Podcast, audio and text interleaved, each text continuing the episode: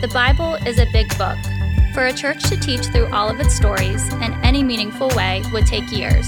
So, what usually happens is certain stories and characters slip through the cracks. For those of us who have spent any amount of time in church, we probably know a good deal about Abraham, Moses, David, and Jonah. We certainly should know about Jesus. But there's a good chance we haven't heard much about Deborah, or Phoebe, or Mary, or Priscilla. So, in this series, we hope to rediscover the important and often untold stories of women in the Bible we appreciate you listening. May these stories compel us all to contemplate the beautiful and sometimes overlooked diversity of God's people. We are more than half the church. So, tonight we're going to continue our sermon series called Half the Church The Important and Often Untold Stories of Women in the Bible. And tonight, if you have spent time with us, you may have heard a similar talk to this in the past. In fact, about a year or so ago, I think it was for Mother's Day, I um, talked about some of the uh, women in the Bible that Paul lists by name. But I wanted to go back to one of those women tonight because I believe that her story is important and untold. And I think that we can learn a lot from her, even though the text uh, about her is very, very terse. This is Paul concluding his uh, beautiful letter to the Romans um, this is Romans chapter 16, beginning in verse 1. I'm just going to read a bunch of names to you. This is probably a part of this letter that is skipped over by most, but I think within there are things to be learned here. So this is Romans chapter 16, beginning in verse 1. Paul says, I commend to you our sister Phoebe, a deacon of the church in Cenchrea. I ask you to receive her in the Lord in a way worthy of his people and to give her any help she may need from you for she has been the benefactor of many people, including me. Greet Priscilla and Aquila, my co workers in Christ Jesus. They risked their lives for me. Not only I, but all the churches of the Gentiles are grateful to them. Greet also the church that meets at their house. Greet my dear friend Epaenetus, who was the first convert to Christ in the province of Asia. Greet Mary, who worked very hard for you. Greet Andronicus and Junia, my fellow Jews who have been in prison with me. They are outstanding among the apostles, and they were in Christ before I was. Greet Ampliatus, my dear friend in the Lord. Greet Urbanus, our co worker in Christ, and my dear friend Stachys. Greet Apelles, who whose fidelity to Christ has stood the test. Greet those who belong to the household of Aristobulus. Greet Herodion, my fellow Jew. Greet those in the household of Narcissus who are in the Lord. Greet Tryphena and Tryphosa, those women who work hard in the Lord. Greet my dear friend Persis, another woman who has worked very hard in the Lord. Greet Rufus, chosen in the Lord, and his mother, who has been a mother to me too. Greet Asyncritus, Phlegon, Hermes, Patrobas, Hermas, and the other brothers and sisters with them. Greet Philologus, Julia, Nereus and his sister, and Olympas and all the Lord's people who are with them. Greet one another with a holy kiss. All of the churches of Christ send greetings. The word of God for the people of God. So, not a typical section in which you might do your devotions, especially when you think about the beauty that is the book of Romans. Now, among the books of the Bible, Romans has probably occasioned more secondary literature than any other book of the Bible, at least in the, in the Christian New Testament. Scholars have pored over this um, difficult and beautiful and theologically rich letter that Paul has written to the Roman church. It is filled with all sorts of mysteries and wonder and has caused a lot of people to think really long and hard about what it is that he is trying to communicate to this church. However, as I already mentioned, in Romans 16, there's probably not a lot that has been said about these verses because they seem pretty straightforward. I will say that within the collection of Paul's letters, this is really strange for him to greet so many people. In fact, I believe that the only other letter that even uh, comes close to this, Paul greets two or so people by name. And here in the book of Romans, he is greeting all sorts of people which is strange, especially for a church that he has not even been to. Tonight, though, I want to focus our attention on Phoebe, the first person that Paul mentions in this chapter. Uh, fun anecdote in the Greek, the way that you pronounced Phoebe is actually phoebe. That's a fun word to say, isn't it? So if you know anybody named Phoebe, start calling her phoebe just for kicks. Um, so in this text, Paul says, I commend to you our sister Phoebe. Rolls off the tongue, doesn't it? She's a deacon of the church in Cenchrea. Now, Paul is commending Phoebe to this people that he has not met yet, even though Paul has this relationship with Phoebe. They've spent uh, a number of, of um, months together. Phoebe lives in Cenchrea, which is a port city of Corinth. Uh, I believe it's a, a, handful of miles away from where Paul might have been stationed. He was there for quite some time, writing and um, planting churches and things like that. And Paul has become a friend to Phoebe, and we'll see how their relationship or the nature of their relationship, we see what that's built on here in the next verse. But for right now, Paul is saying to these people that are reading the letter, I commend to you this person. She is a deacon of the church in Cenchrea.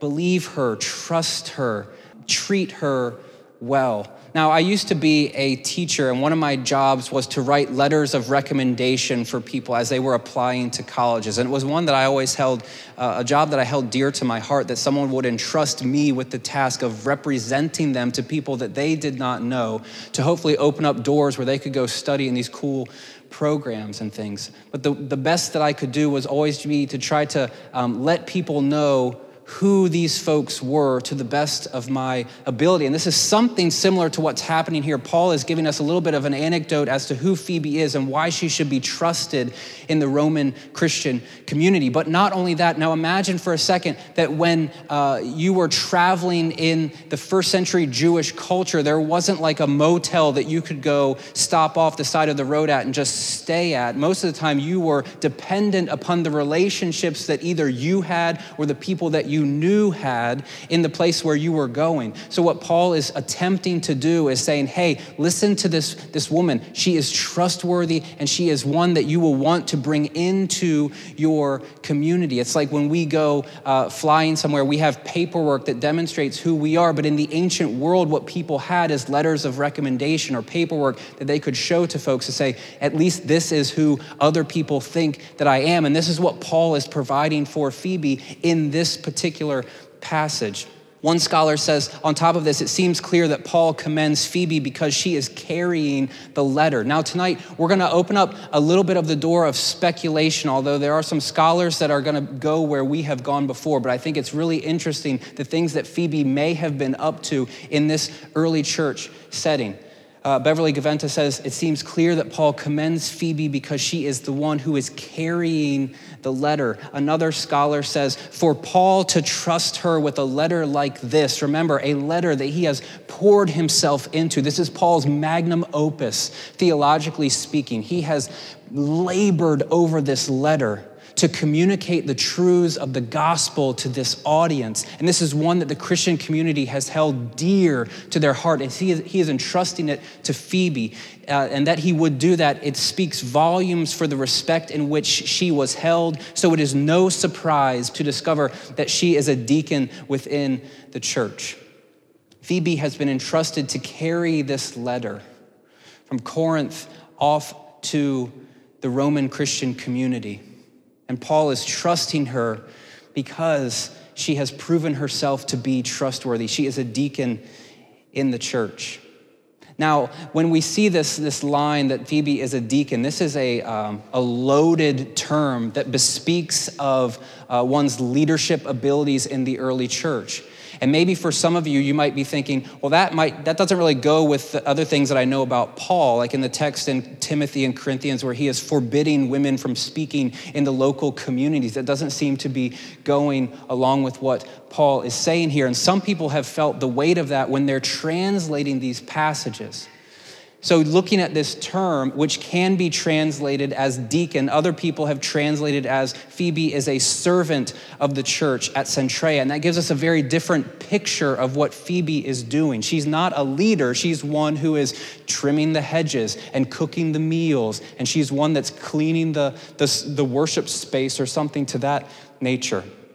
Other translators have said that she is a key representative of the church at Cenchrea, or that she is a deaconess or a servant of the church at Cenchrea. When we talk about deaconess, that seems to uh, put us in the realm of a specific duty that is just for women. And perhaps in the church structures that you've been a part of in the past, a deaconess is one who does cook the meals, or a deaconess is the one who does the kids' ministry, or a deaconess has certain uh, obligations as a woman.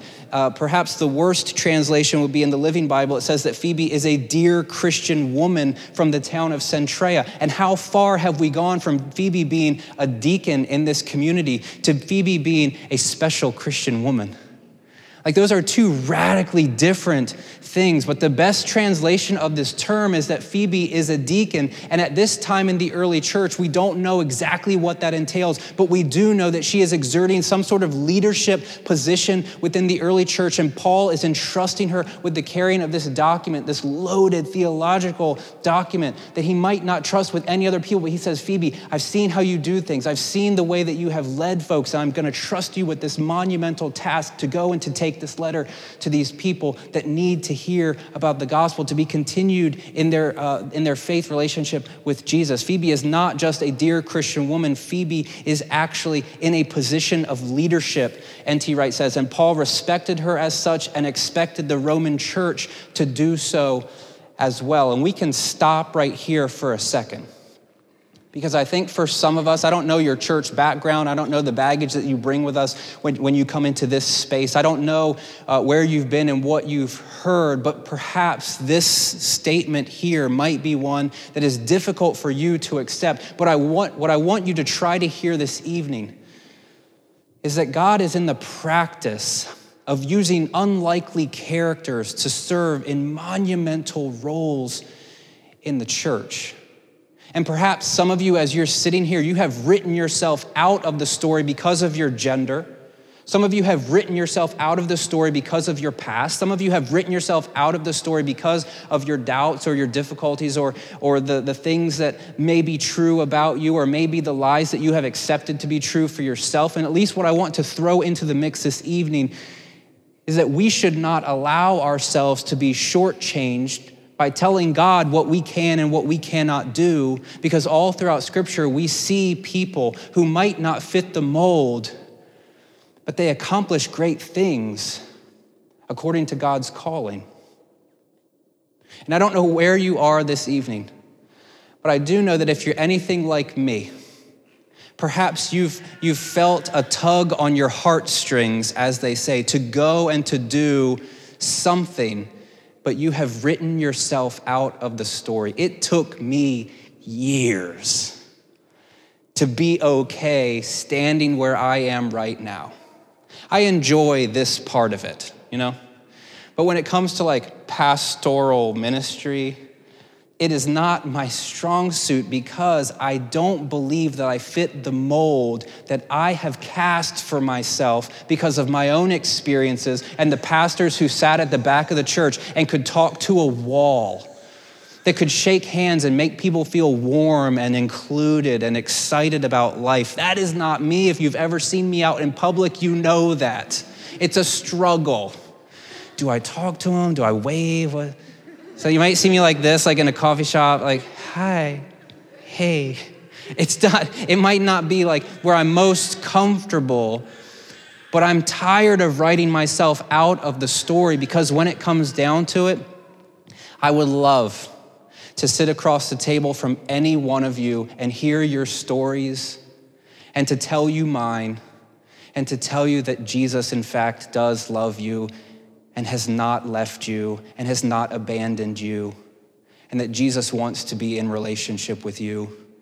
And I want to be a part of that, and we can struggle to figure out what that looks like together.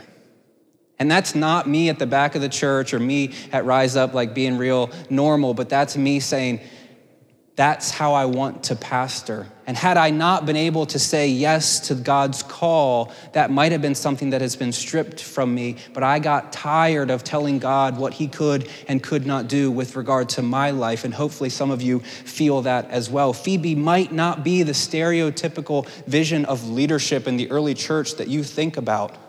But darn it, in Romans, she's doing it. So either get on board or back on up because uh, she's the one who is leading and she is the one that Paul is trusting. And Paul is expecting the Roman church to see her in a position of leadership and to respect her as he does as well. Now, this is where we're going to start opening the door to a little bit of speculation, but boy, if this isn't fun, I don't know what is, okay? Beverly Gaventa says this If Phoebe is the carrier of the letter, and most scholars agree on that point, and at least from my commentary selection, that seems to be the case. From very conservative to wildly liberal, everybody's saying it seems as though Paul is entrusting the task of carrying the letter to the Roman church to Phoebe she goes on to say, then she was almost certainly engaged in discussing its content in advance. Paul was not just sitting at his study writing a letter saying, hmm, that sounds really good, put the final period on it, and then send it over to Phoebe and say, Phoebe, take this letter that I wrote by myself and send it over to the, to the Roman church. It was more likely the case, and we see this throughout Scripture, that Paul is including other voices in the process of writing Scripture. Woo!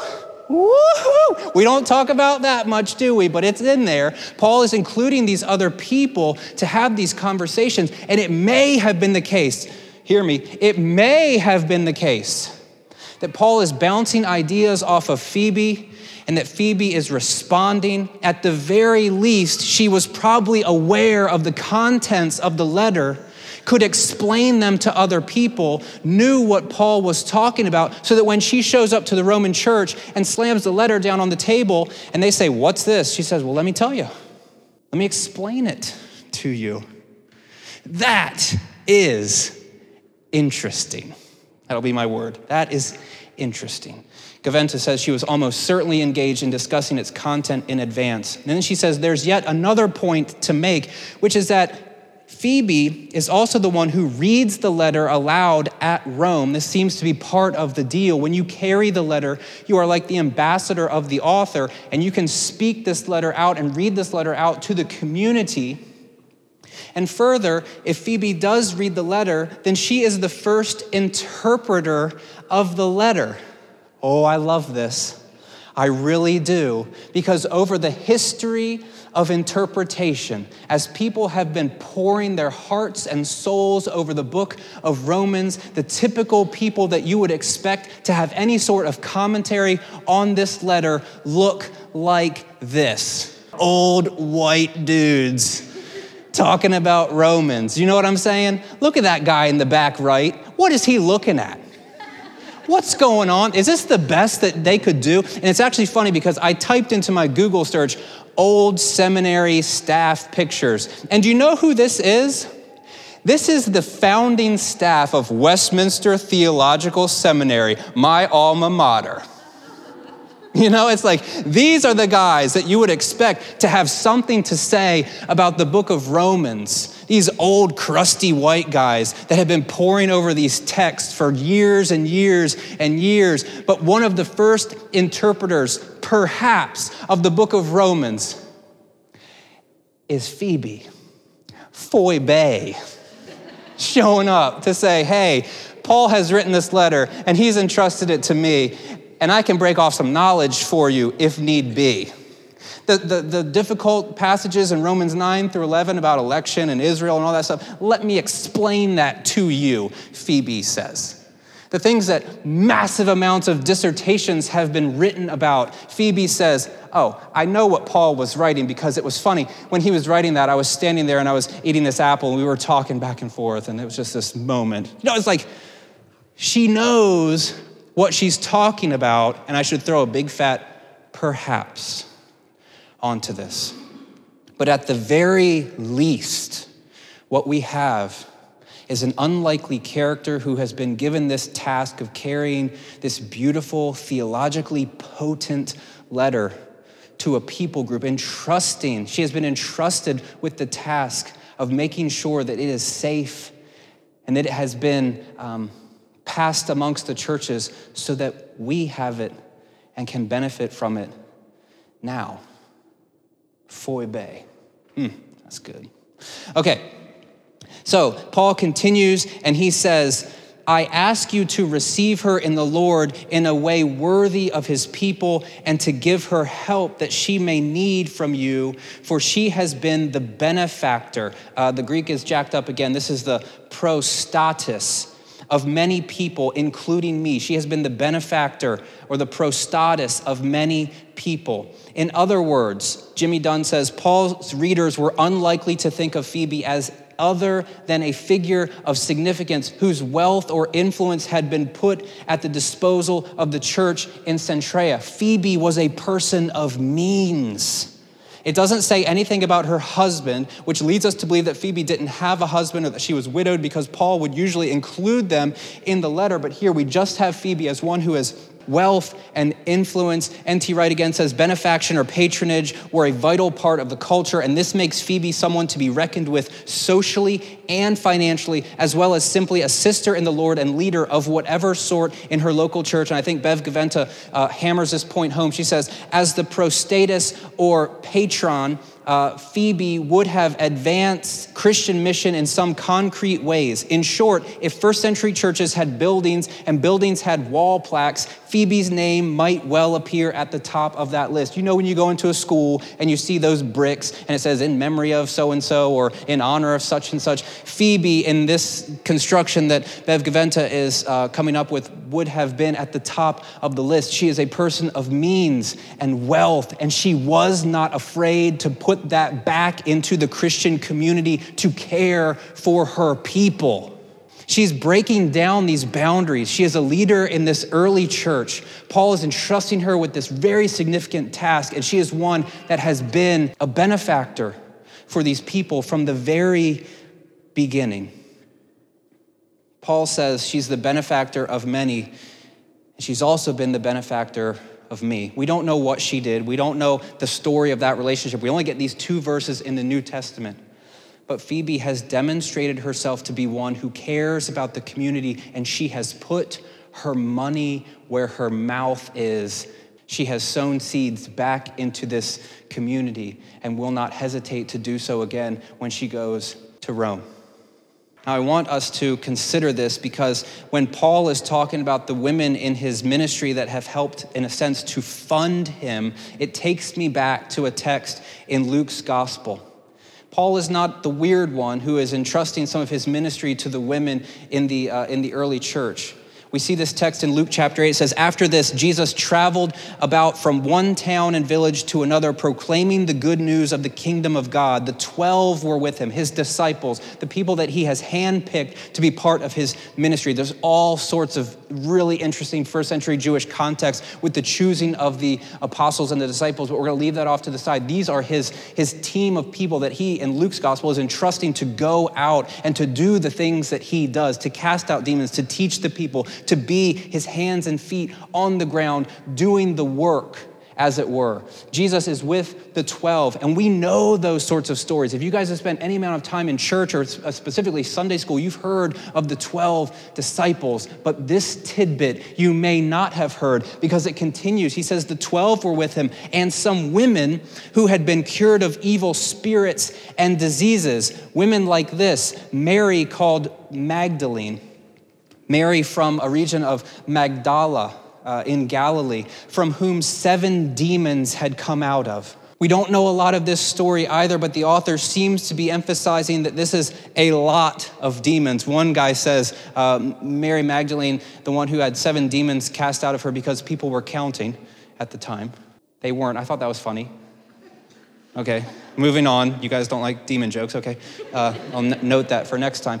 Uh, seven demons had come out of her, like a complete number. She was in a way, so to speak. But she has been delivered completely by Jesus' ministry, and now she was following him around, seeing the ministry that he would do. Mary Magdalene, side note, was also one who was present at the crucifixion, saw where Jesus' body laid, and then went to anoint his body after his burial really important person in this narrative. But some other people that we may not have heard of. It says Joanna, the wife of Chuza. the manager of Herod's household, and Susanna, and many others. These women were helping to support them out of their own means. It's interesting here that when we see Jesus interacting with women, he is breaking down social barriers. Remember, a couple weeks ago, we talked about Jesus and Mary and Martha. Martha in the back, doing the dishes, getting real ticked at her sister because her sister was sitting at Jesus' feet. You do not do that if you are a woman, but Jesus says that Mary has chosen what is better to Martha. He is allowing this woman to be at his feet, hearing the teaching. Jesus is breaking down these social barriers. And we see in this text something akin to that, or at least something that's really strange. Let's leave Mary Magdalene off to the side for a second and focus in on Joanna, the wife of Chuza, the manager of Herod's household. This is important because it demonstrates that yes, Jesus um, ministered to the people on the margins and the outskirts. Yes, Jesus uh, had an attractive ministry to the lowest of the low, the poor and the outcasts, the broken, the suffering, and all those sorts of people. But Joanna was not that.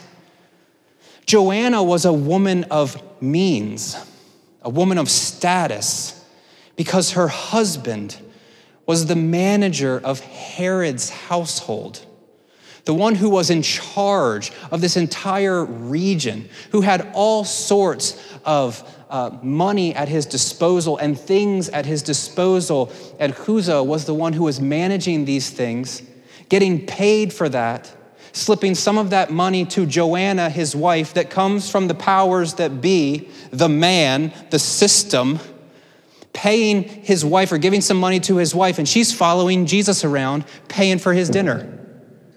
Do you see what's going on here? The money from the top, the people that want Jesus dead, is bankrolling and funding his entire ministry. That's hilarious. Herod wants Jesus to be dead. Why? Because Jesus is starting a revolution, people that are following him. And Herod, as, as the power uh, of that time, did not want to see any sort of revolutionary invade on his turf and wants to kill Jesus.